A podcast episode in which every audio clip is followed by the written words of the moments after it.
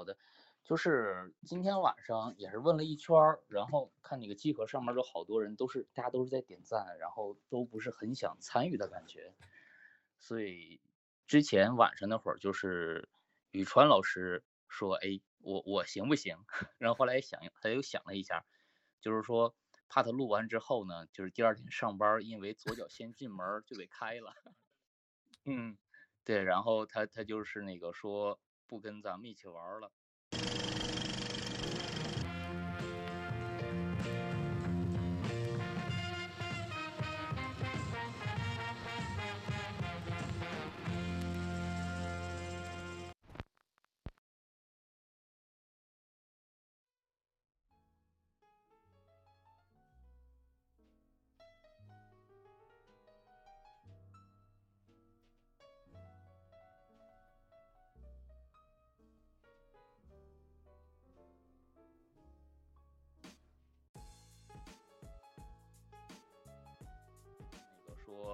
跟咱们一起玩了，嗯，然后就是我觉得就是咱们可以先尝试的去录这么一期，对，呃，对，然后可能说以后有人觉得这个呃比较好，然后可能就有人会陆续的参加吧，对对对，是这么一个感觉，可以，就得先有个开头嘛，嗯，对，嗯，先先介绍一下自己吧。就是老哥，您您是做什么的？我现在还是还是学生啊，其实也是读还是学生，读读就是电视编导专业的啊，这对口啊，确确确实确实多多少少是受听电台影响的，然后 嗯，然后这么多年其实一直其实听听挺多年了，我大概听了也有六六年吧，初中听听到大学。就是从这个一直都在听集合吗？还是其他的？也其实其实以前其实其实就是小时候没事听听电台的习惯，开始听听逻辑思维啊。一开始那个逻辑思维的电台其实还挺有意思的，但是往后面就变成那种卖书节目了，就挺没劲的。然后嗯，他他转他转型就是卖书节目之后，你就开始找别的东西听啊。然后那个时候正好正好和集合也有合作，那个黑水公园就开始听了，也是讲哦。讲电影、电视剧，然后科幻那那一块的，然后就开始听嘛，然后再往后听就是有同类别的推荐嘛，然后后面就推到了，其实一开始也不是集合，一开始是一起来撸二次元，是个动漫电台，然后那时候就跟着撸二听嘛，撸二和那时候撸二那个时候还活着嘛，然后和集合其实还有有些有一些那种 crossover 的节目，有些什么上半期在撸二后下半期在集合，然后就。然后因为这个契机就开始听集合嘛，然后也是那个时候，其实那个时候其实集合它那个时候节目就处在一个转型的阶段吧。那个时候我记得集合网页版还是啊，那个好像 A P P 刚有，然后就然后就开始听嘛。然后那个时候正好就开始听那种挺多节目，什么就是麦教授那个雪缘节目，那个时候就开始开始一直听下来。然后听了挺多年，然后后后来听着听着，然后撸二，二零一七年就没了，然后再往后听，其实就除了除了集合，其实别的电台有也有一直在听，然后说，嗯，然后就感觉集合其实这么多年，它其实感觉变化也挺明显的。我觉得其实就是一个上市公司得往专业化走，虽然虽然以前以前录节目，它其实。怎么说？就肯定是以前的节目更有生活气息吧。现在也不能说没有生活气息，就是得往一个更专业化或者说商业的感觉走。但是，但是其实感觉这么多年，其实集合的某种气质还是没没怎么变的啊。我是这种感觉。然后老哥可以说一下你是干什么的，然后是听集合大概多久的，可以聊一下。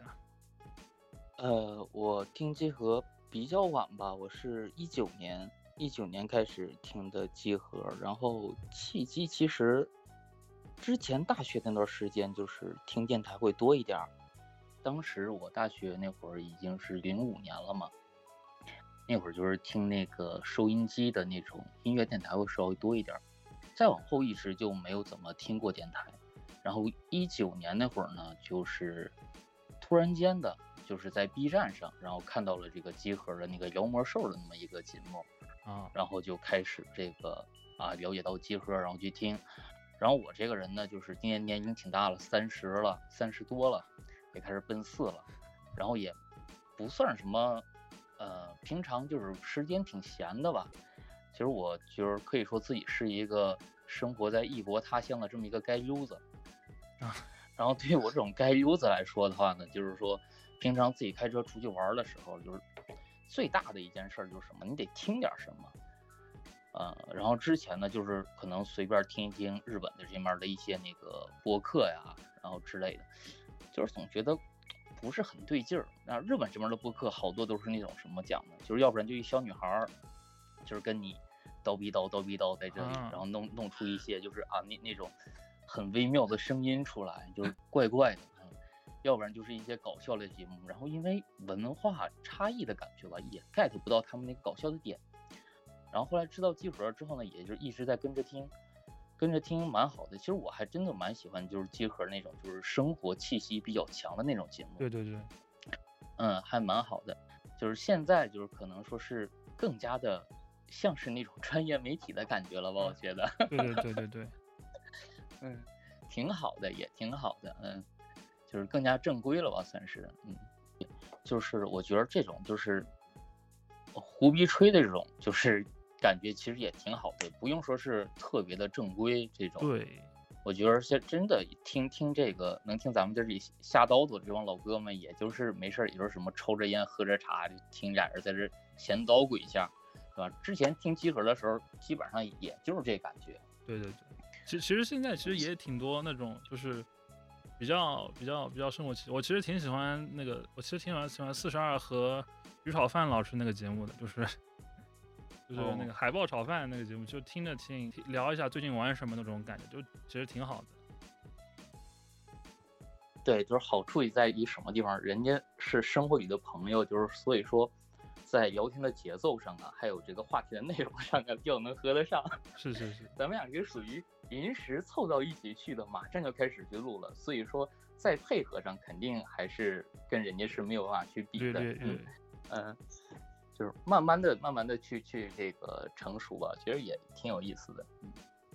那你现在是大学几年级？我现在是大三，然后也是大三，也是过过一一年两年就就马上找工作或者是考研的时间了。哦，就是感觉现在学生就是压力都很大，就是还要考研。在在我们那个时候，觉得能考研的人都是那种学学习特好的那种，自己都根本都不敢想。确确，怎么说呢？就是，嗯，就是感觉感觉上吧，就是一个大的趋势，就是一个，反正就大家都觉得就找工作困难，然后，然后可能就就就往往别的路走。然后怎么说呢？就是确实就感觉大家压力都挺大，但是感觉怎么说呢？就该怎么活还是还是得就就正常正常正常生活嘛。所以就感觉现在国内的这个内卷的压力特别大，也也就是觉得现在国内压力这么大，然后所以说像机核这种，我觉得它最好的一个地方就是说什么呢？就是说无论你在这个生活当中遇到是什么样的事儿，你只要打开机核，打开电台，就总有那几个老哥在那儿跟你胡逼。对，就其实我这个人不怎么玩游戏的一个人。就是像听他们每周的那些节目在说的那些游戏，我基本上我都没概念。对我其实可能很多就是，嗯，根本没有玩过。对对对，其实其实我一开始听集合游戏节目，其实其实其实也不怎么玩游戏，但是就觉得他们聊这个就挺乐的。对，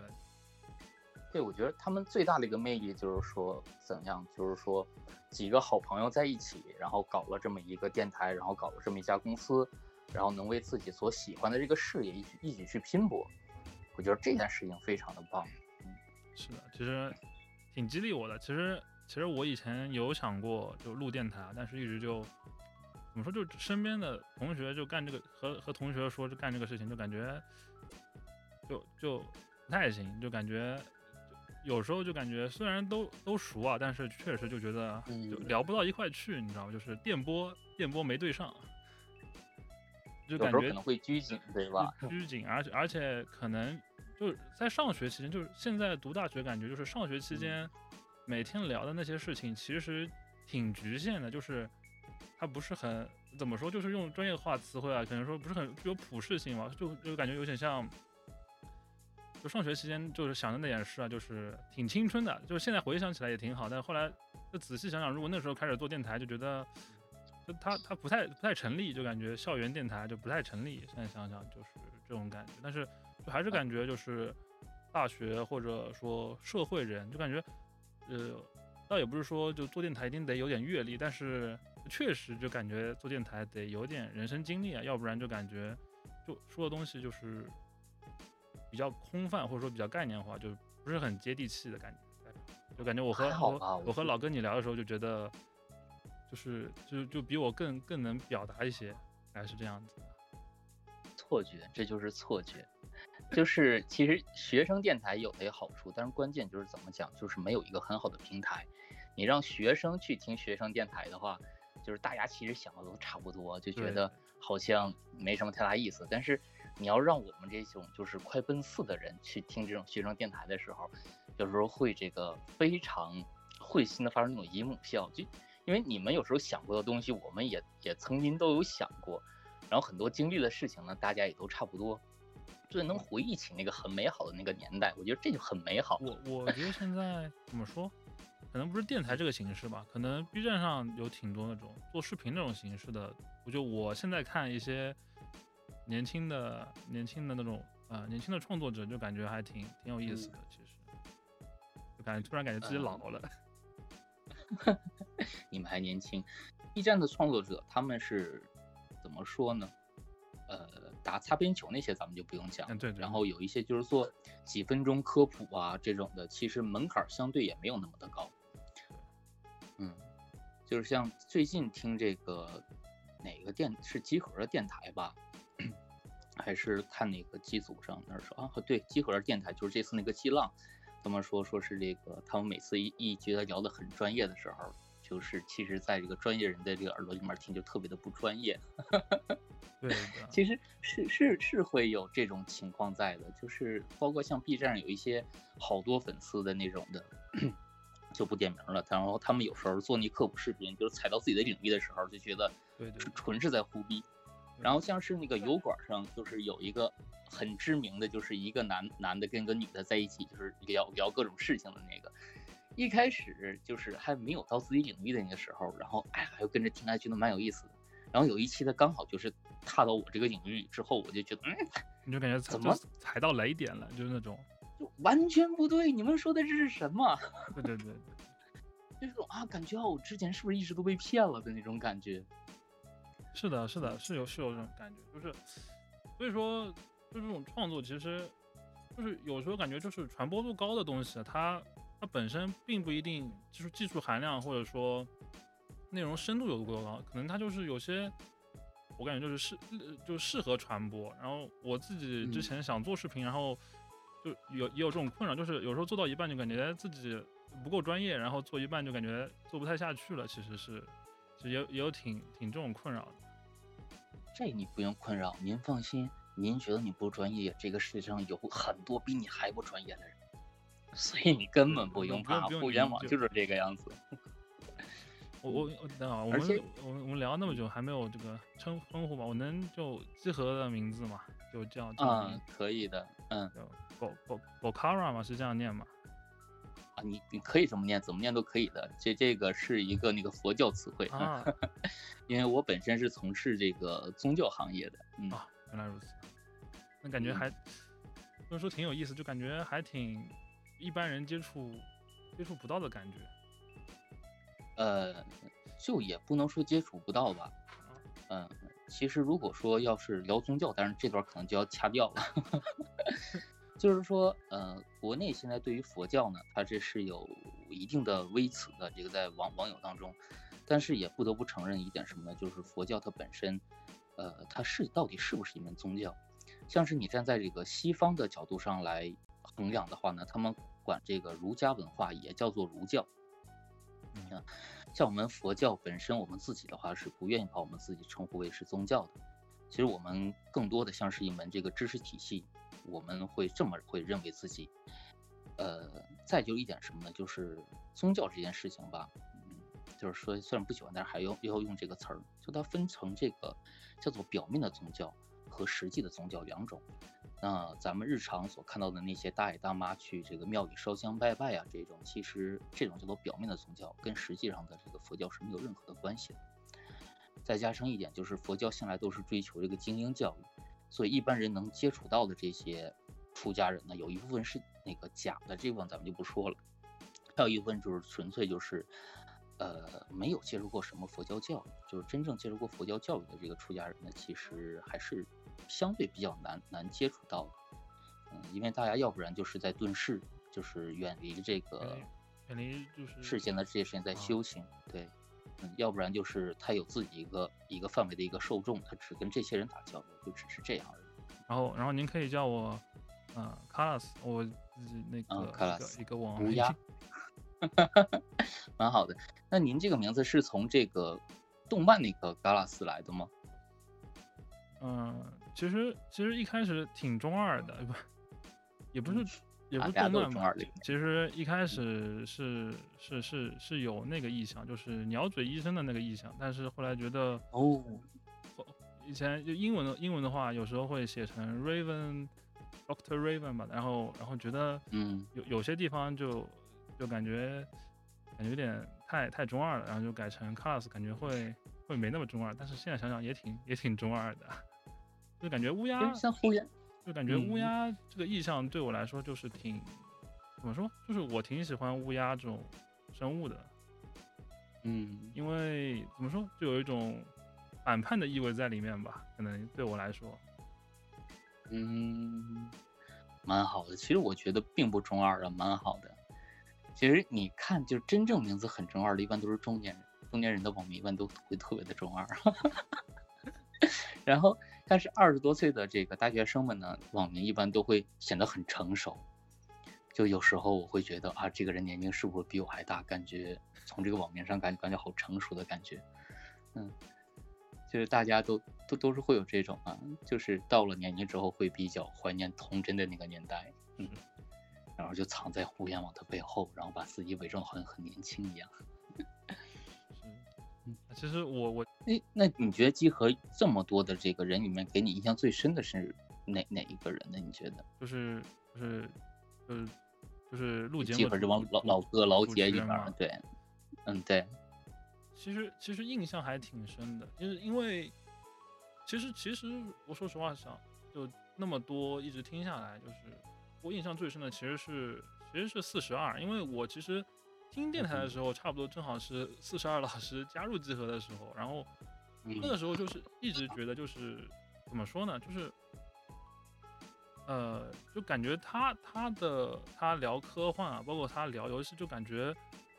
呃怎么说，就或多或少就会会觉得他是有一种激情在里面的，他是有一种有一种对于对于我们说就之前之前他们集合就之前集合录 G Pass 的那个节目的时候就说。就是对无用的东西，就是一切就是不是实用的东西，这样那样一种，我觉得就有那样一种热情在里面，就是其实还挺挺挺激励我的。其实是我给我印象最深的其实是四十二老师，嗯，但但是就是之前有人在节目里面吐槽过他们，就是说觉得他们所有人说话的声音都一样，人分不清楚谁是谁。虽然那个评论不是我发，但是我我时常会分不清谁是谁。我我觉得可能可能可能是可能是听的，因为我听了太太久了，可能对他们每个人的声音有一点就是辨识度。因为因为我我我其实怎么说，就是虽然是六六年五六年前开始听的，但是我我应该是把他他们之前的每一期节目都都从头开始听都都听了一遍，就是。就就就当就是怎么说呢？就是当当你熟悉就是熟悉声音的时候，就可能会有辨识度。但但是如果如果我觉得就是就是往往后听的话，就是可能确实因为因为因为都是都是都是男的，然后可能这个声音的频率确实可能差不多。但是对，但但听久了，有一些说话的。口癖或者风格，就是还有一些语病，什么然后然后那样子的。啊，我对那个然后然后印象特别的深。那那个是谁来着？呃，突然突然说起来，我也 我也我也不知道，我也不记不记名字了。这这这段不掐放你的话，会不会把人气死？应该应该不会啊，应该很不会啊。嗯，但是但是就确实就是听久了之后，可能就会有一点辨识度。但是，嗯，但是但是分不清这个事情，我觉得也挺正常的。因为如果是，呃，如果是如果是最近几年开始听的话，因为，嗯，因为感觉大部分节目都是大家在那边唠嘛。然然后其啊实其实其实其实我觉得其实它录录音方面啊，录音方面确实嗯。是更更专业化一点了，因为因为如果听早期节目，那那真是就是听早期节目放到现在来，肯定都是都是过不了的一些节目，就是就是声音爆了啊，还有什么就是那种笑声，就是 啊，对的，说说到这个，其实我我最近几年就印象最深的一期节目是是去年还是前年的那个中元节节目，就是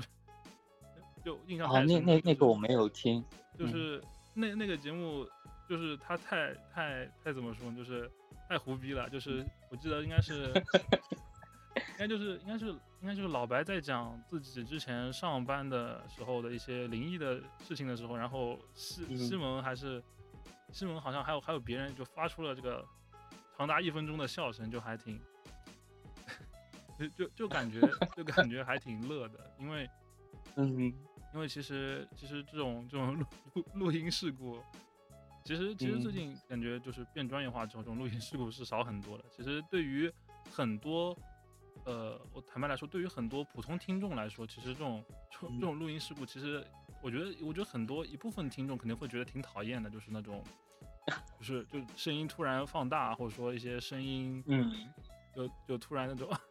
那种那种咳嗽声，或者说那种那嗯种声音，对，就是像我像我这样子，就是有时候会得嘴这种声音，就是可能对于很多一般听众啊，听走路上听的话，可能会挺挺反感的。就是对于现在很多呃一些新听众来说，因为 我、嗯。我确实也不能说就是说老听众嘛，就确实是听了之前节目就觉得啊，现在节目确实专业很多很多很多。嗯，对就是那个关于笑声这件事情呢，还还真是这样，就因为我都是一般开车的时候在听嘛，啊、然后夏天的时候天气比较好，会把这个棚打开，然后一在等红绿灯的时候，就正好碰到他们笑得很凶的时候，然后周围的人就会看我，对，就 哎，这这个人要干嘛这样子？嗯就对，就就有时候碰到这种情况还挺尴尬的。然后嗯我我其实是学生嘛，因为哎，我觉得我们嗯那个就是收听方式上其实也不太一样，因为我是学生嘛，也没有自己的车，一般都是通勤时间在那边听集合电台。嗯还有就是，还有就是写一些写一些这种重复性劳动的作业的时候放旁边听一下，就是那种嗯抄写啊什么作业的时候听一下。然后老哥你应该是是在就是就开车的时候通就开车的时候在听听听电台。对我一般是开车的时候在听，在家里面的时候反而听的会比较少一些。嗯，就是最早听他们那个魔兽系列节目的时候呢，就是呃会在车上也听，然后在家里也听，因为那段时间对我来讲说比较比较特殊的一个时期嘛，那段时间就是呃生活上有有一些这个问题之类的，压力比较大。然后就一直去听他们这个节目，就有时候觉得他们那个欢乐的气氛真的是能够感染到自己的，嗯。但是虽然说他们魔兽节目我都都听过了，但是我可以很负责任的说，我一句我都没有记住。你现在再问我魔兽的这个历史的话，我是一点儿都没有记住，但是只只记得说自己当时听的是非常欢乐，就只是这样。对对对，嗯我也我也其实其实听魔兽节目我都听了，但是但但是说实话，我其实之前没没没玩过，没玩过魔兽世界，也没玩过，就没接触嗯过这个。然后听完之后，确实就就是包括很多节目，其实我隔一两年有时候把老老节目拿出来听的话，它里面一些细节啊，我反而觉得啊，我当初好像没听到这个，但是但是很多节目它那个情境我是记住，就是电台，我觉得它很容易就是给人一种共振或者共鸣，但是就是因为嗯。它有一个情境在里面，就是因为它是嗯。这种从听感上，就是从听觉层面上给人一种情境，就比如说就是一种比较放松、比较比较舒适的一个一个环境下面，就是对，呃不像是视频的话，视频的话，就刚刚也说到，很多视频为了它的传播力度，然后它就就和电台比起来，有些视频啊，它为了传播就是用力过猛的感觉，就是那种，嗯，对吧？因为因为电台它这个介质，我觉得还是一个比较，就是润物细无声，就渗渗入了这个生活当中，就是还挺怎么说，就是一个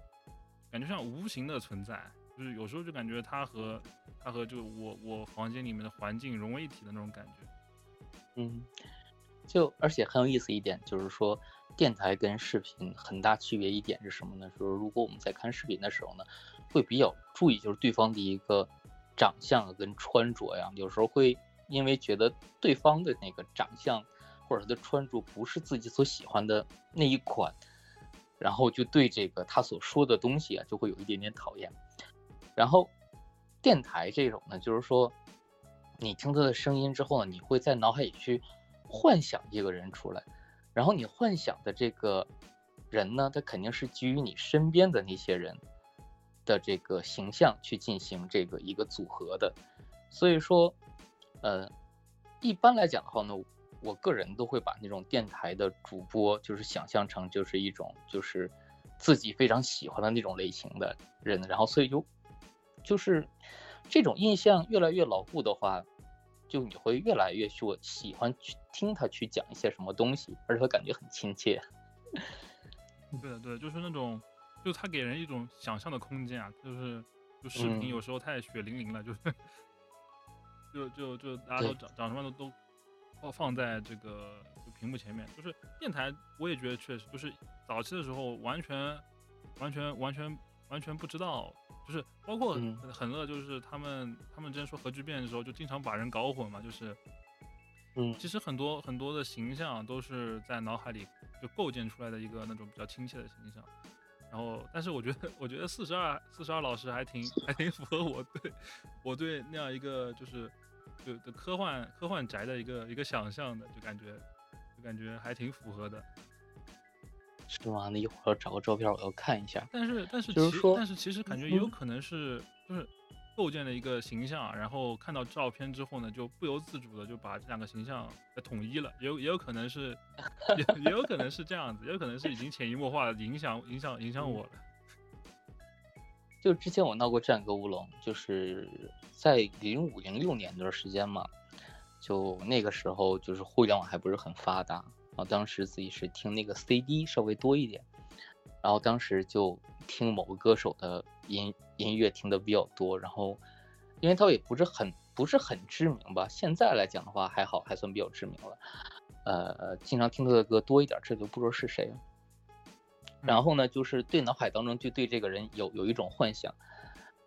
然后因为那段时间自己也在组乐队，然后有一次比较好的机会吧，然后他刚好到这个内地来做这个演出，然后就见到了。其实见到之后，见到他本人之后，我觉得还蛮失望的，确实有这种，就是跟自己想象的完全不一样。确实就是，嗯，就包括感情方面，我以前其实也是，就是就是会会把某些某些人，就是就是有一个内心的形象和实际的形象，其实有点分离，这种这种这种这种形象的偏移，可能是有点，嗯就是就是就就就包括我最近看一个烂片，看《雷神四》里面，就是就是什么雷神见到宙斯，就感觉和和就传说里面的不一样，就感觉有时候这种有有时候有时候确实就是 距离距离产生美啊，或者说或者说或者说有些就是内心构建的一个形象，其实还挺挺美好的，就感觉像怎么说，我以前挺挺喜欢的，挺喜欢的一个就是我其实挺喜欢唐吉诃德的，就是呃杜尔尼西亚那种感觉，就是一个嗯，梦梦中情人。蛮好的。嗯嗯，声音这件事情真的是比较有趣。你看 B 站还有很多就是那种，呃，长得五大三粗的，但是他他会这个用女孩子的声音说话，然后那个声音就听起来很很像个小萝莉，但其实是一个五大三粗的一个大汉，我就觉得特别的神奇。是其实其实我嗯我我之前也尝试过啊，尝试过去去做做个什么虚拟主播，后来真的觉得就啊，其实发现就自己一个人在那边讲，可能感觉感觉有时候挺紧张的，就要么说太多，要么就一句话不说。后来就慢慢就把这个事放下了。其实重在于尝试嘛，就是不管有没有结果，只要尝试一下，就都还蛮好的。嗯，我觉得还是。那，咱们现在这也是一种尝试。一种尝试。我还是我确实就是电台这个形式，就是有一个回有一个及时的反馈，真的是挺挺重要的。就是弹幕，弹幕可能是一种反馈，但是它比起就是人和人之间的交流，还是还是不一样的。我觉得还是就是一个有一个声音在那边反馈，还是就会给人一种信心或者说激励啊。嗯，那你身边还有其他同学也听这个集合电台吗？我身边，我身边其实听集合电台的不多。其实高中的时候有同学听，但是也只是听就魔兽节目或者战锤节目，就是很多生活化的节目，其实也不怎么听。就是然后他们聊一聊电台，其实就挺难的。就其实感觉，嗯，我的同龄人当中，去听播客或者听电台的感觉是就挺少的。但是其实。其实应该挺多的，但是就不知道为什么，就感觉，就感觉其实一直没有找到同号那样的感觉啊。就是，我刚刚是不是有个语病？就感觉感觉了。啊，不会，蛮好的，其实也，嗯，大家大家毕竟都不是专业的嘛。对的，对的。就其实我之前挺喜欢一个动画叫《现世言》，我其实挺喜欢现实那种感觉，但是现实生活里一直没有找到，就是电波对得上的人，或者说，嗯，能聊得来的人。就其实也有，但是有时候有时候有时候生活当中的一些交流，就感觉有时候就大部分后来变成学业或者说一些别的交流，就是一些感觉互联网就好的坏的部分就 暂暂且不说，但是好的部分就是一些兴趣相投的人能够互相找到找到找到对方，感觉这种这种感觉还挺奇妙的。嗯，那。在高中的时候肯定会这样了，就是说，呃，大家的兴趣爱好不同嘛，有时候觉得聊不到一起去。那我觉得到了大学之后应该就还好吧。对对对，大学也是有有有有有有一些有一些能够聊得来的朋友，就是一些在在学校的作业上面也可以开始开始我说就整活那种感觉啊，就是也有有时候有时候感觉也挺也挺青春的。嗯。就，但是其实，在大学当中呢，就是大家感觉就是一下从孩子一下变成一个大人的一个感觉，就是很多人一些很奇奇怪怪的一些兴趣跟癖好也都暴露出来了。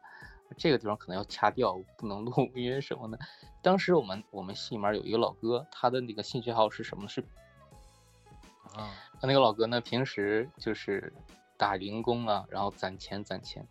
然后每天就喝一些补品。然后一到放假的时候呢，就是坐上火车全国各地去，然后他很认真的写了一个小本子，然后在全国各地的体验是如何如何的。这个是不是什么现代版本的那个？之前有个动画叫什么《风风 风俗娘什么指南》？啊，对，有点那个感觉。我觉得他他那个比那个还要早，零几年的时候嘛。对对对，那嗯，但是你知道就是。真正的美食家是不会把自己心中第一的店去推荐给别人的，大概是一个道理吧，我觉得。对对。那你以后就是对毕业之后有什么憧憬吗？就也想考虑说是有没有考虑到说加入到集合当中去？其实其实有想过，但是但是也有想过，就是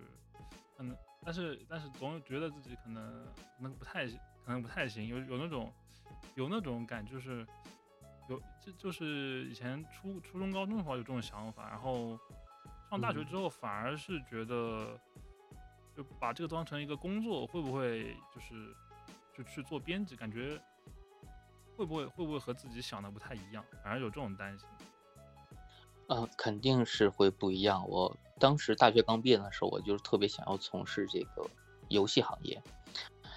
想要从事游戏行业，然后就去面试，面试了很多家。然后有一次是我面试出来之后，就是刚好遇到他们那个老板，就是那个呃李湘云，就是做做仙剑系列的那个，是叫李湘云吧？然后他跟我聊了一下，然后他就劝我，他说：“孩子，我劝你放弃了吧，就把自己喜欢的事情当做工作，其实是件很痛苦的事情。嗯，嗯但是但是怎么说？其实我也没有没有那么那么想好，但是嗯就是如果之后可能我因为我现在也在想考研这个事情嘛，可能暂时的嗯一个方向就是想做，还是得和本专业挂点钩，然后有自己兴趣的，可能我想往动画理论研究方面考啊。但是这个这个事情就是和家里人说了之后，其实也也不是支持，但不是完全支持，就感觉考这个东西好像以后也找不着工作。但我觉得，反正但是我 我其实我其实怎么说说话有时候挺挺没边的，嗯但我就跟我妈说，就反正感觉现在嗯考什么专业可能出来都找不到工作，那不如不如想办法先去考个喜欢的专业吧。然后 啊，其实就怎么说，其实。其实感觉自己还是挺稍微有点幼稚或天真啊，但是就感觉还在上学就就能能能多保持一会儿这种天真，就多保持一会儿。找工作的话，对，找工作的话，其实有想过，就是之前包括关注集合，包括之前也看嗯过，就是有些别的那种媒体，像是之前那个。之前叫 Vice，现在叫意识异色吧，还有一些别的那种，就嗯是可能是走这种亚亚文化，或者说这种呃一些一些这种一些一些比较比较不是一些不是那种老传统的媒体，一些比较新的那种媒体的行业，嗯。包括之前有一些，之前上海有一个有个那种做做那种比较怎么说专业的播客的那种节目，然后好像嗯我也也有关注过他们招人的信息，反正说以后找工作可能因为不可能只只不可能只只选一个工作，可能到时候就这种文化方面的这个机会，可能还是会去试一试的。就虽然说有点担心，就是可能喜欢这个，然后制作工作并不合适，但是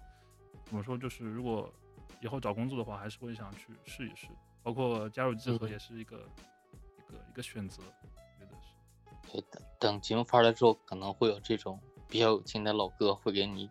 一些非常实用的经验。对，就是现在其实很多专业真的说比较不太好找工作，就譬如说我是哲学系出身的，说你想哲学系毕业之后能找什么工作，你根本就不用去想，很难。嗯，然后本科再往上再读呢，我又读的都是宗教类的这个专业，就是根本你就不用去想，就是一般的工作能够适合你之类的，呃，就是完全就是个人兴趣爱好就好了。嗯，毕竟很多人未来从事的这个行业跟自己本专业可能真的就是一点关系都没有。嗯。对的，因为因为其实，哎，其实我说出来也挺，现在现在说其实也也没什么不好意思，但是我嗯。我我当初考的话，就是高中时候其实其实别的别的课的成绩都还算过得去，然后就数学就嗯。完蛋，就数学就是灾难，就确实挺灾难，就是最后好像也就考了四四十几分，最后还是靠就是学艺术，就是虽然说是艺术，其实是那个时候其实艺艺术那个考编导那个艺术考试，其实也挺也挺应试的，就是完全就靠背东西，然后然后一些应试技巧，然后然后就上了几次课，就感觉这个东西好像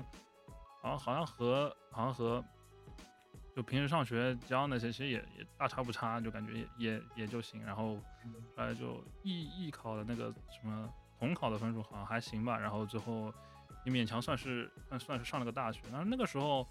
我妈还跟我说，就是要么就就单纯就是留在就我是在上海那边嘛，然后就跟我说留在上海读个什么呃物流管理啊，什么会计啊，然后然后一边就是这个什么广播电视编导，其实然后两个选，我觉得可能我那时候就去读一个没就比现在学校可能差一点的学校，然后去读什么物流管理和会计，可能更容易找工作。嗯但是我后来想想，就确实就确实就不喜欢那个专业，就感觉大学四年都学一个不喜欢的东西挺折磨。然后就跟我妈说，然后现在也算是在读自己比较比较喜欢、感兴趣的一个专业，感觉肯定要比完全不喜欢在那边折磨四年 要要过得好很多。嗯，确实是这样的。那你觉得现在在本专业当中，你最感兴趣的方向是哪个方向呢？你觉得？其其实是想往就是就是往这个理论研究方面走，是就就是那种就是把一些传播学的概念，或者说一些一些就是偏偏理论的，就是社科的方面，就是呃对于电影或者说文艺作品的，就通过一些呃就是一些一些社科理论，然后来分析电影那样子的一个方向，然后然后觉得就是我还是更喜欢动画嘛，所以想往。动画那边就是通过一些电影理论去研究动画，因为也是也是现在研究动画的一个一个方向，应该是。嗯。然后因为自己也也挺喜欢看动画的，然后觉得既然现在学了，要不然就就去做一点理论研究方面的东西，因为自己也挺感兴趣的嘛。然后但但确实这不一定感觉自己能做好，那确实确实自己现在也开始恶补挺多。比如社科方面的，就什么一些一些一些哲学方面的书籍。嗯，我建议你还是努力的去尝试一下吧。对，呃，我觉得这还蛮有意义的，就是因为你通过在这个年代当中，或者在某一个年代当中，它所流行的这种文学形式，包括现在所讲的这种影视形式，可以说是拔到这个整个时代的一个脉络，就是在这个年代当中。大家的这个心态是如何的？可以通过这方面去进行一个反推。就比如说，咱们在那个改革开放的浪潮当中，在那段时间，咱们最流行的是什么题材的文学作品或者影视作品？你能你能想得到吗？改革开放的时候，对，九十年代。华语文化圈，像顽主或者说是那叫王朔的小说，应该是感觉是那个时候挺挺流行的，包括一些一些一些文艺作品，其实看的也少，但是我我觉得就是玩主，包括编辑部的故事，那时候我后来后来找回来去看，我感觉还是挺代表那个那个时代的一种，不能我不知道怎么说，就是精神吧。就是一种，嗯，一种，一种，一种，就是怎么说？一种在，就是在呃那个时代浪潮之下，对，在时代浪潮之下，在废墟上想要去，想要去做点什么的事情，就是，嗯，就是，就是那那种时候，就是那个时候的感觉，就是一些，呃，没有什么限制，就是大家往哪边走都可以去，都可以去尝试一下的那种感觉。对，但是其实，在那个年代，卖相最好的是武侠类小说，就是因为武侠类小说呢，很契合当时那个改革开放那个浪潮之下人们所想的一些东西，就是一夜暴富，就是那种幻想，要成侠先坠崖，就是那种，嗯，幻想。像你说的编辑部的故事，或者是我爱我家，那是王朔的那种，像是。呃，哎，王朔你们叫做什么来着？那本书叫做，嗯，看起来很美，啊，就是风枪枪的那本书。李老师，为什么我没有小红花？你什么时候不尿床了？你什么时候就有小红花？嗯，那些是比较像是文化人会比较喜欢的这些东西，呃，包括像是编辑部的故事啊，或者像是我爱我家这一种，它是一个大众类文学或者大众类的影视作品。它是从电视上播出来给大家看的，呃，它是比较老少咸宜的，但是年轻人们私下更喜欢的，当时来讲还是武侠会多一点，因为比较契合当时的人们所想的这些东西，所以说你看还是露怯了，嗯，那不会不会，我觉得你这个想法想的非常的好，就是因为，呃，就是不同的角度嘛，不同的角度去去看这件事情，我是咱们我这边讲呢是按照这个，呃。当时的这个一般的这种年轻人的这种受众来讲，你是一个站在一个时代一个大浪潮的角度去讲的，蛮好的。其实我觉得，嗯，我其实其实八九十年代的文化，我反而我反而因为我其实说实话，武侠小说确实是我的我的一个知识盲区啊。虽然虽然我其实小时候听家里人其实也说过，就是挺火的，就是就是嗯包括我上学的时候，老师也经常会会聊到什么，嗯、应该是嗯女生看琼瑶，男生看看武侠那样的。嗯的女琼瑶男古龙的那种感觉，嗯对对对。然后其实我反而可能怎么说，可能接触的接触的作品更更偏国外的多一点。可能可能我对于八九十嗯年代很多印象是基于类似于呃忍者神龟、什么变形金刚那样的 嗯那样的一个想想法的，可能可能就是有点有点片，还是有点片面，或者说就是接触的不够不够全面。毕竟离你这个年代比较远嘛。就是如果说你要跟我去谈六十年代或者五十年代的事情的话，我也会很懵。毕竟离自己所生活的那个年代离得太远了嘛，很正常。对，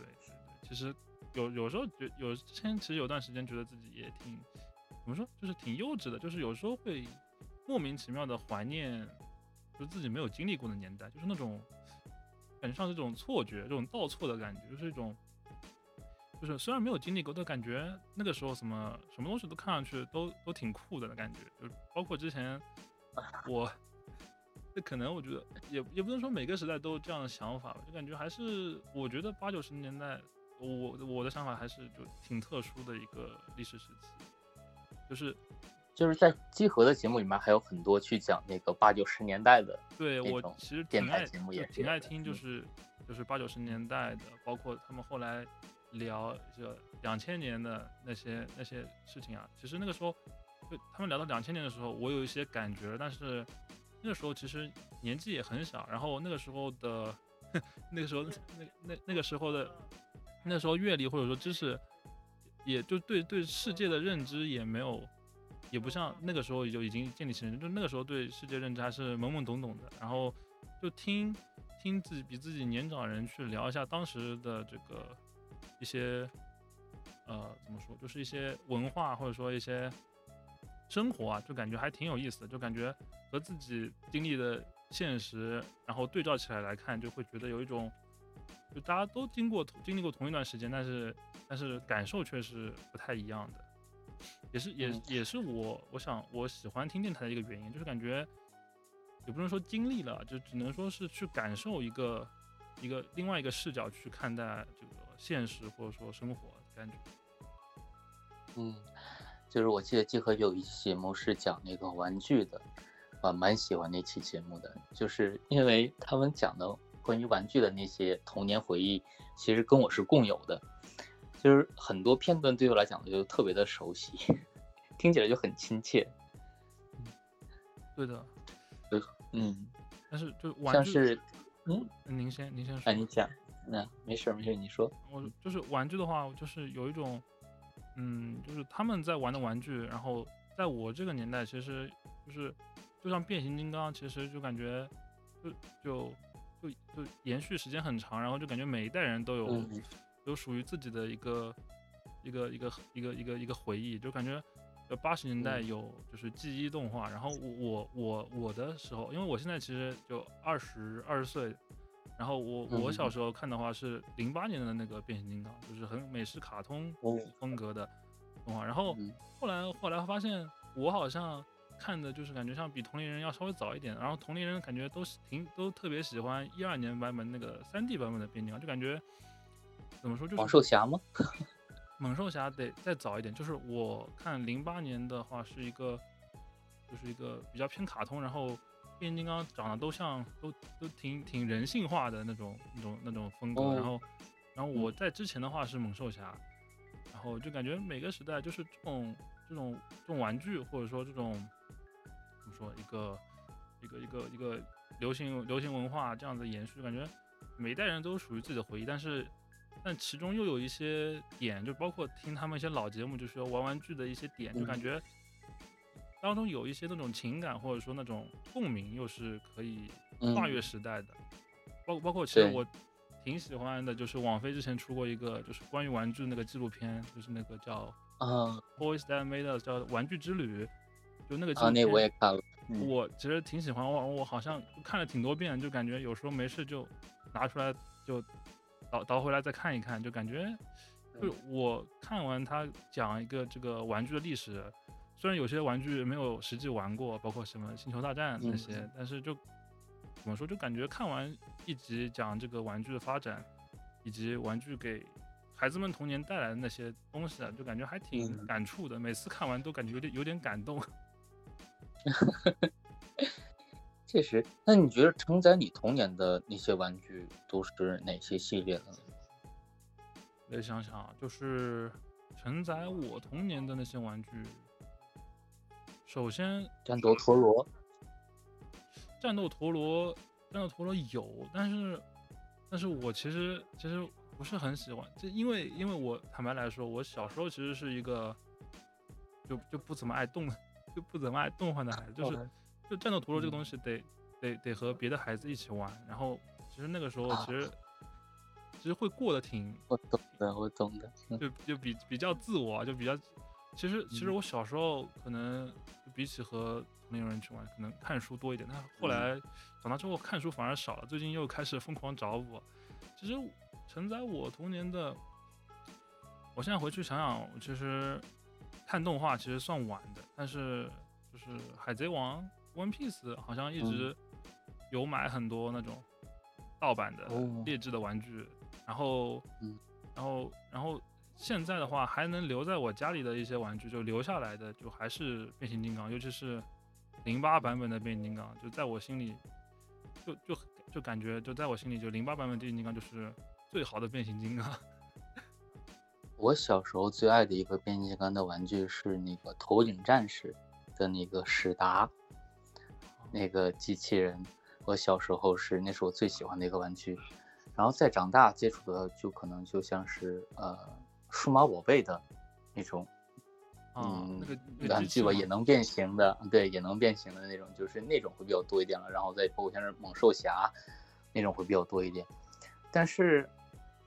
讲起来可能很奇怪，就是我小时候当时喜欢擎天柱的一个模型，然后当时的话商场是卖一百块，嗯，大概是九几年九几年左右的时候吧。其实还是蛮贵的，在当时来讲的话，然后父母就是说，说是你考试如果能考双百的话，然后就买给你。然后我从小学一年级到六年级都都没有拿到过两个一百分，所以就一直在跟那个擎天柱失之交臂的那个感觉。然后包括现在，我现在长大以后，我可以用自己的钱去买玩具的时候，但是我一直从来都没有买过擎天柱这款模型。就是呃，像是威震天的我有买过，大黄蜂的我有买过，音波的我也有买过，但是唯独就没有买过擎天柱。就因为我觉得什么呢？就是说你童年所渴望的那件玩具，如果它真的回到你的手里之后，呃，可能失望会比满意要更多一些。所以我就让那个擎天柱一直都活在我的这个幻想当中就好了。所以我现在从来都不会下单买擎天柱的玩具。所以。讲讲蛮奇怪的，我感觉就还挺还挺像我们之前刚刚聊那个偶像的那个话题，就感觉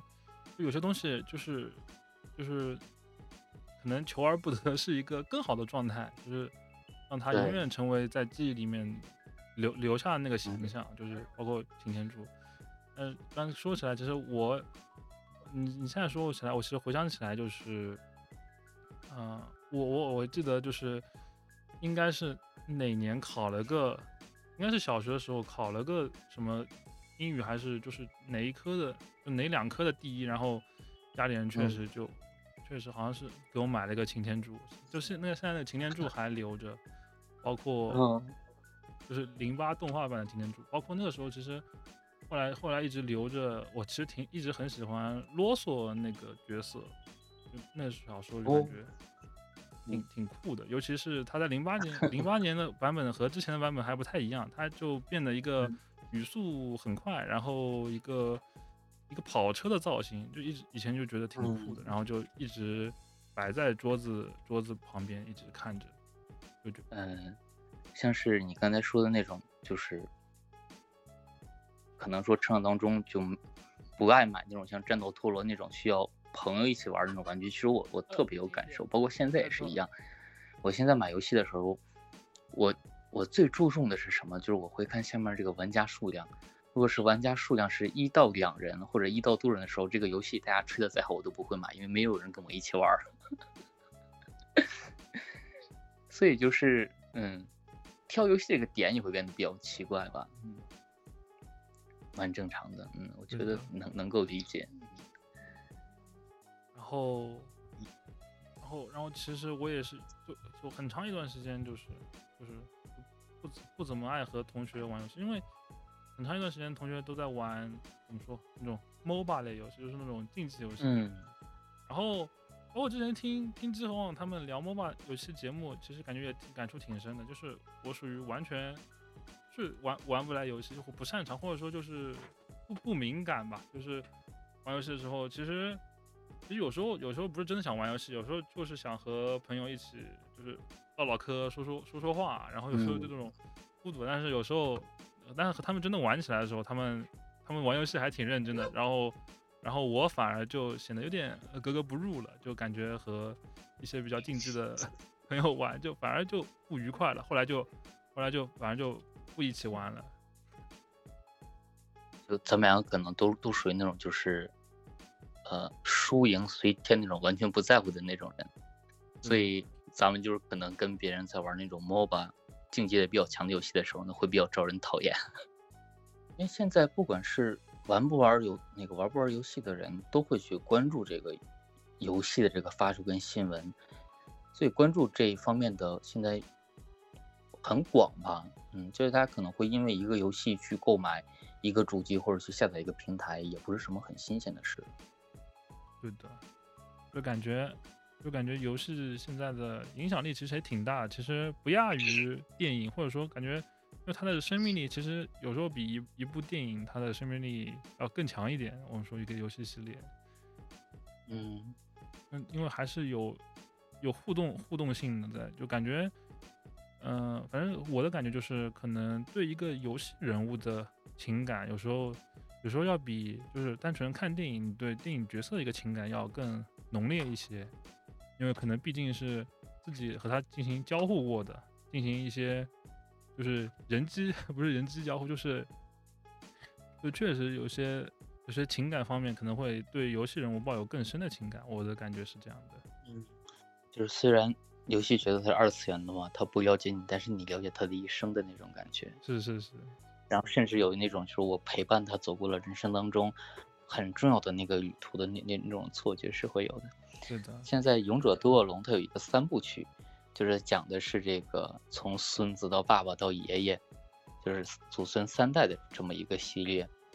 就是玩起来之后给人感觉就是那种，嗯、了解了一个大家族的那种历史的感觉，还蛮蛮有趣的。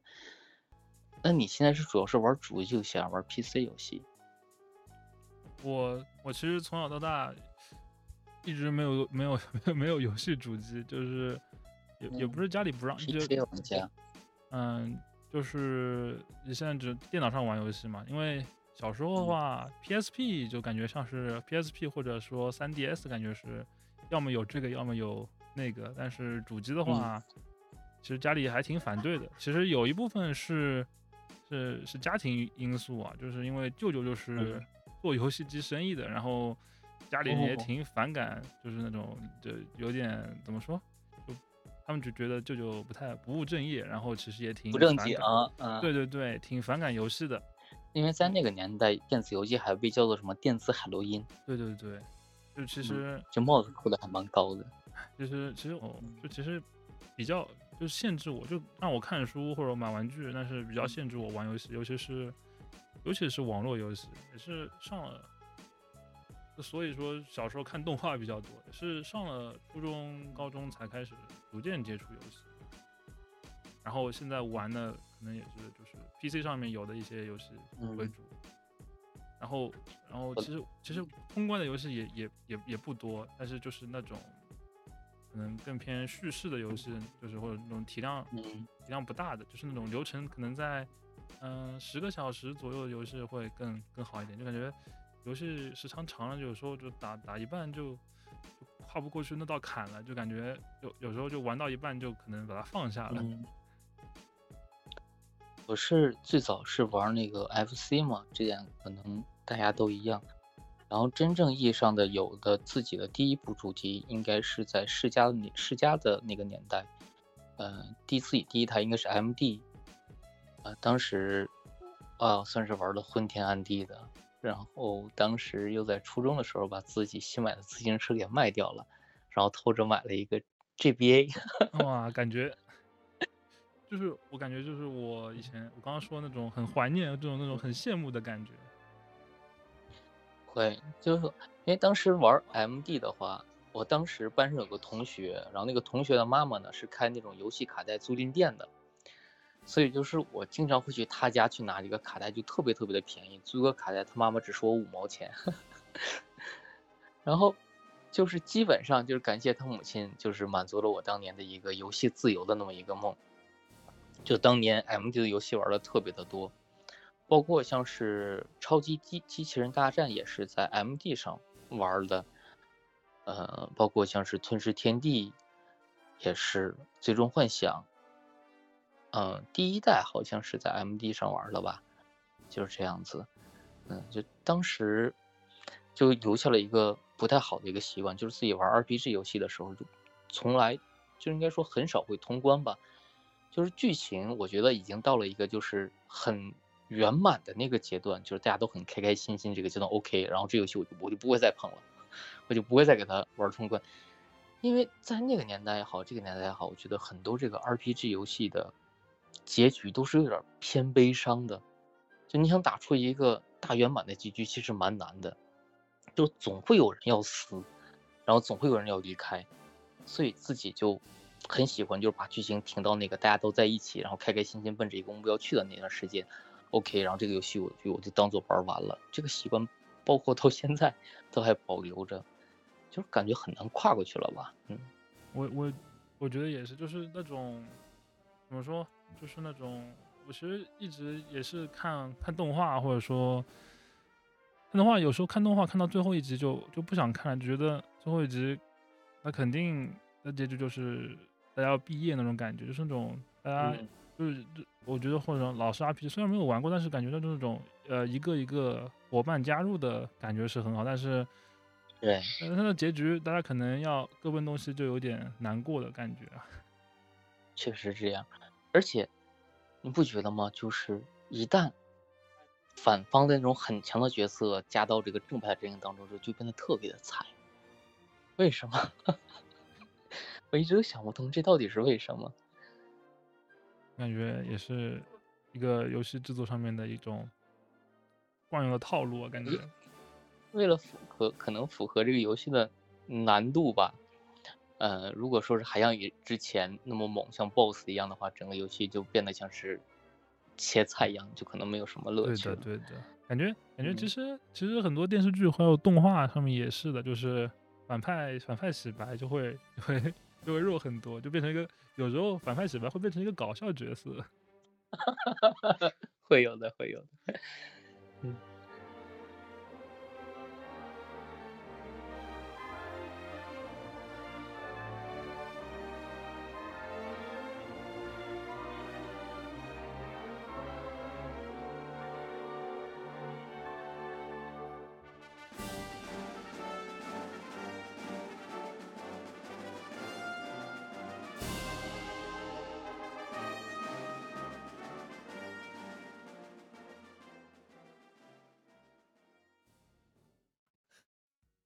可能很多人都一开始都觉得，像是我刚发机组的时候，我就觉得雨生老师是一个机器人，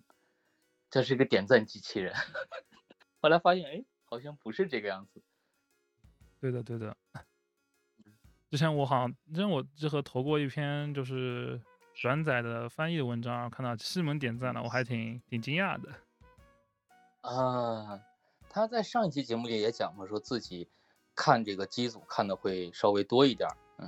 但我觉得西蒙听不到咱们这期节目，确实。但是我觉得觉得还挺有意思的。我觉得机组这个新的改动，嗯，但是但是其实也有点担忧吧。我们最后可以聊一下这个，就是因为之前机核其实是以文章为为主的嘛，但是现在机组其实是它的我们说发发言的或者说交流的一个渠道，感觉感觉门槛变低了，但是可能我就我担心可能会对一些就是原来的文章的创作者会不会有点就是创作空间的受限，我也不好说。这个我觉得不会，就是像我这种，就是很喜欢集合这种氛围，但是自己又不够专业，融融入不进去的人来讲的话呢，就是机组是一个很好的一个地方，就是可以随随便便发些照片呢，随便发些东西当做。微博那么用，嗯，对啊，然后然后又没有，还是比较喜欢这个名字，鸡博，鸡博，然后然后又没有微博那种，就是 那种，我也不好说，就是微博那种洗手间的感觉，嗯嗯，就感觉，就感觉就是集合这个平台，就是我们这个平台，就还挺，就像他们之前说，就还挺像是避风港，或者说还是挺有一些，嗯，怎么说，就是还挺包容的吧。对，现在来看还挺包容的，嗯，就更多的交互，我觉得是一件比较好的一件事情。就毕竟嘛，就是比较专业的这种大咖还是少的，更多的可能就是像我这种，呃，氛氛围型玩家会比较多一些。嗯，对，我们像可能不太合适的词，但是像个气氛组。这就是气氛组，对对对，就拿节目组来讲的话，咱们就是可能就是在后面鼓掌的那些人，嗯，然后基基基博就相当于现在就是加了一个就是采访观众的一个气氛组，气氛组交流交交流渠道，对，嗯，所以也蛮好的。不过这次那个 J Pass 也还蛮好的，蛮喜欢。虽然自己没有开这个集合 J Pass 一个会员，就主要还是因为最近汇率的一个关系。啊，那确实就没有开，可以等一段时间。嗯，但是他们这些节目我做的还是觉得还是蛮好的，嗯，都有试听，嗯，对的，我我是我是觉得还挺合适的，就先开了，然后然后感觉嗯，感觉其实更新更新更新，其实它更新挺慢的，然后没有不太想一开始听，感觉啊可以一下子把节目全听完，但是感觉。就也挺好的，也是这么多年来听节目，感觉像是给个支持那样子的感觉。嗯，而且他们这批节目的话，就是做的还是蛮专业的，都是有请这种业内的大佬来来做这种感觉。然后我主主要我主要就是因为仲卿老师讲游戏帝国那个系列，然后要买的 G Pass，感觉还是看，我觉得就是支持是一方面，还是看内容，我觉得是内容做的不错就。我还是很很愿意为这种就是就是就是这种就感兴趣的内容去付费去看一看的。对，还其实大家都是这样。嗯，对。因为之前听聊动视暴雪的那几期节目，就觉得嗯还挺有意思的。哎，我我最喜欢的是那个铁拳那个系列，就觉得很胡逼，很有意思。哎。这就是就是可能要掐，不是铁拳，讲的是哪个？就是格斗游戏特别学啊，真人快打，真人快打系列，真人快打，对对对，真人快打我也觉得特别特别有意思，就是嗯，就是就是我感觉是是白老师，白老师彻底彻底放松下来一期节目，就是就是感觉就是做做一期苏联美学啊，得得做一期，得做点真人快打来调剂调剂，就就生活生活不只有这个苏联美学，还得有点。这个我们说那个那个叫什么来着？那个声音快打是什么？厨厨余幻想，厨厨余，嗯，厨余呃厨厨厨房下水道幻想。再就是集合有一些节目，其实我还比较希望，就是他们能把一些日常节目，就是像是录像是网恋呐、玩具啊，就是那种很日常的节目能够恢复回来。嗯，其实这也蛮好的。但是最近的节目就是吃吃喝喝多一些。呃，也蛮好的吧，但是，但少点什么，少点，就少点什么那种感觉，嗯，就少一点那种，就是，呃，生活或者说那种故事。那吃吃喝喝，其实听或者说读书听何氏集团也有在听，但是和生活节目还是就不太一样。生活节目就感觉还是会更更更随性一些，地气儿，会更接地气。嗯。就是下面这段就掐掉，就不不要不要那个不要放进去。就是包括像这两期，就是有一个呃讲吃吃喝喝，然后推荐什么精酿啤酒啊，然后手工咖啡啊，会有那么一期节目嘛，对吧？但是其实我觉得那些节目的话呢，就是说比较流于表面了，就是比较流于表面了。你不能说它离我们的生活很远，但是这种东西又给人感觉像是一种都市小资的那种感觉，对对对，就特别流于表面，嗯，走于形式那种感觉，就是听着感觉并不是很舒服。最近的期节目我也听了，就是就离生活挺远的，就感觉这种，嗯，这种书它确实就是在推荐，但是感觉它其实推荐不是很到，不是很到位。嗯，对的。就它可能比较适合那种就是在呃一二线城市工作几年的那种年轻人，呃，然后对那种更上一阶层的生活拥有一定幻想的那批人，比较适合他们。但是我觉得集合的绝大多数的这个呃受众啊，要不然是学生，要不然就是苦逼上班族。对对对，嗯，就是离自己很远的一个感觉。对，嗯，还是还是得走群众路线。对，还是要到群众当中去啊，从群众当中来，要回到群众当中去，还是要这个样子的。对的，对的，嗯，把逼格拉太高，有时候不是一件很好的事情。对的，对的，有时候，有时候包括感觉，就是把逼格拉太拉太高，就是包括有一些那种标题可能起的太拉太高了，反而就和二零七七一样，反而就。反而会有一个落差吧，可能，而且而且我觉得这种落差可能在一些路人路路人这边可能会更明显啊，就对的，嗯，嗯，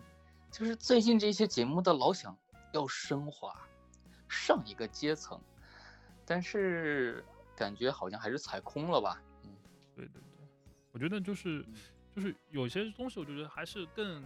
就事论事，或者说就是。就虽然说是文化，但是有些东西还是落到实处，我觉得会会更好。嗯，就其实其实就是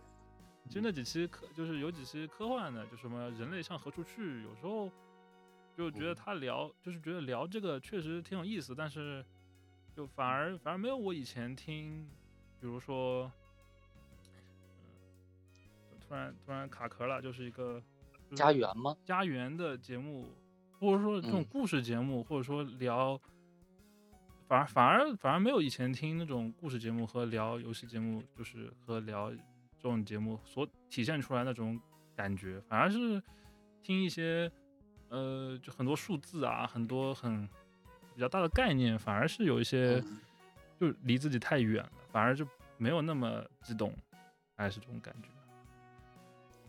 我觉得这就是什么呢？就是说。真正有趣的这个沟通方式，其实还是分享彼此的一个无知。当我们在聊这个科幻的时候，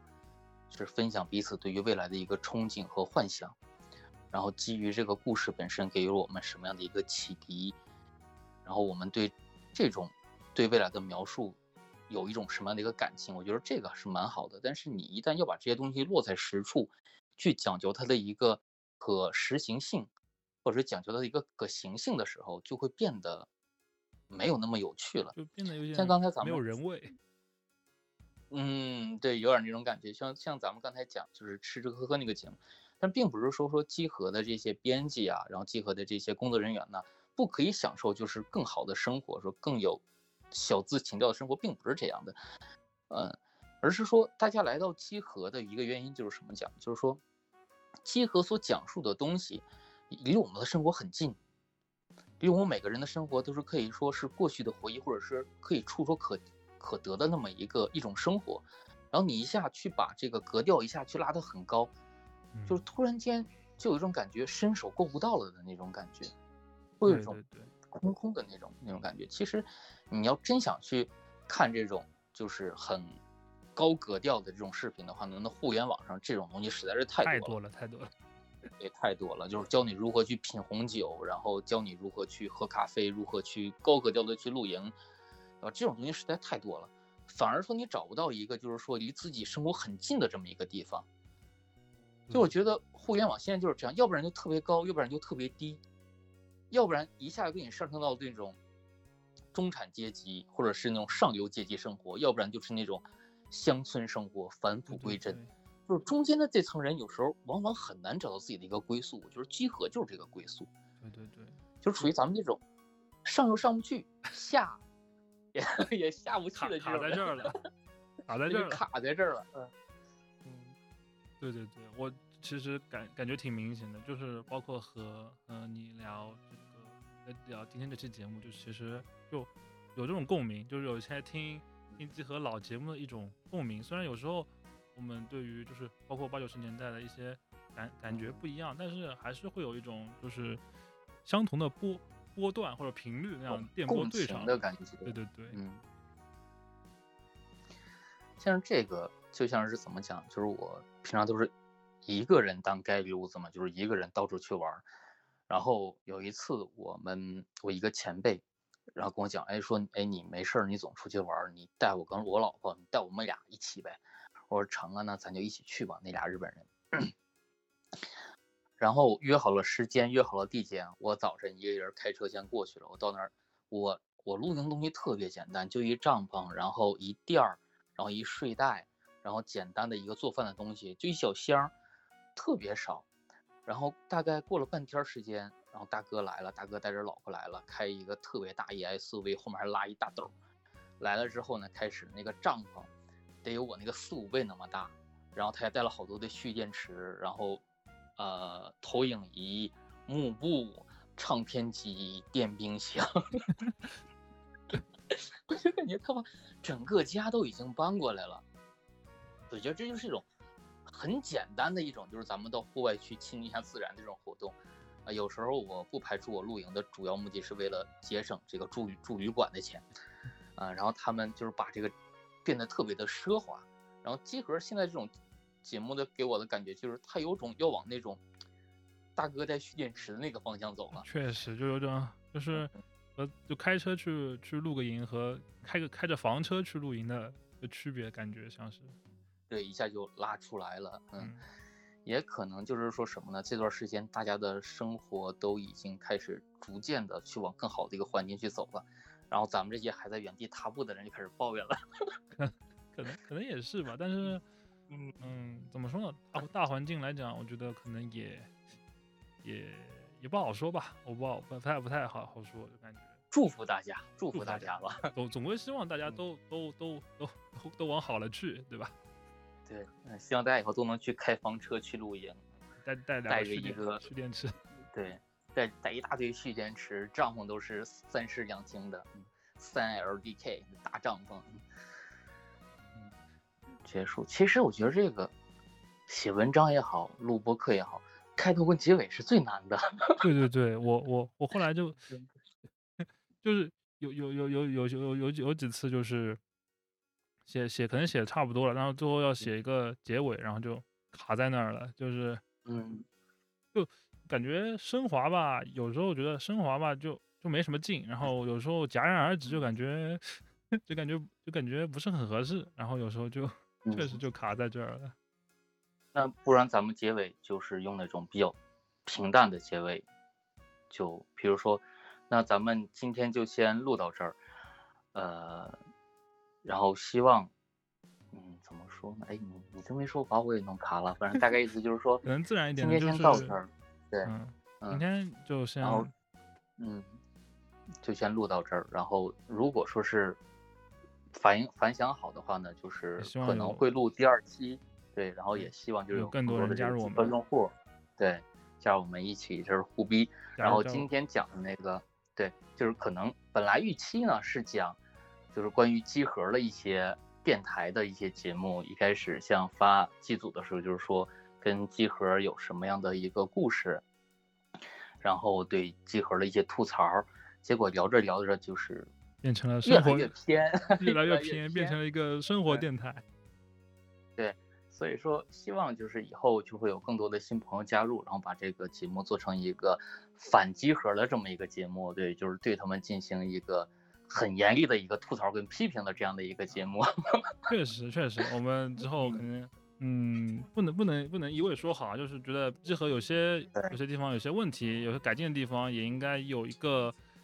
有一个这样的一个一个声音，或者说我们这样录电台的形式来。呃，评价或者说给给集合提点意见的感觉，也应该也挺好的。也不能说是评价了，就是一个返函吧，算是一个用户的一个返函。嗯，像是我发完动态之后呢，有有人回复说，是该治治他们的这股歪风邪气了。挺挺挺挺有意思的一句话。然后，呃，然后确实确实，其实也不是说评价吧，刚刚可能说的有点怎么说呢，就是一种相互之间的一种交互吧，算是。对对对对对，小读者来信可能也没有那么小读者，但是确实是有一种给，就是感觉像是给给编辑部写信的感觉。嗯，就可能这种感觉吧。然后也希望有更多的集合的朋友们能够加入到我们当中来。就我们是一个很很业余的这么一个吹逼的这么一个电台，确实不要那么严肃。对，非常非常非常随和。你看我们我们我和我和狗卡拉虽然是第一次第一次聊天，然后第一次认识，但是感觉也。磕磕绊绊，多多少少也能把一期节目给聊出来，就感觉之后有更多人加入，应该也也会挺有意思的吧。不说做的好不好，就觉得应该做的还挺有意思的。对，就是这么样的一个节目，嗯，然后也希望就是，嗯，宇川老师能够鼓起勇气，鼓起勇气，鼓起鼓起左脚迈进公司被，嗯，被开除这件事情，不用担心，不用担心，也。如果之后有机会的话，也希望宇川老师可以 可以加加加入我们来聊。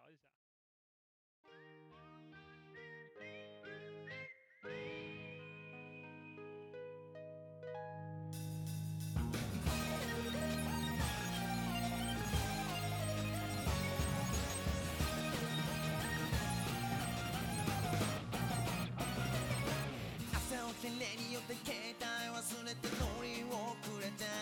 どこの窓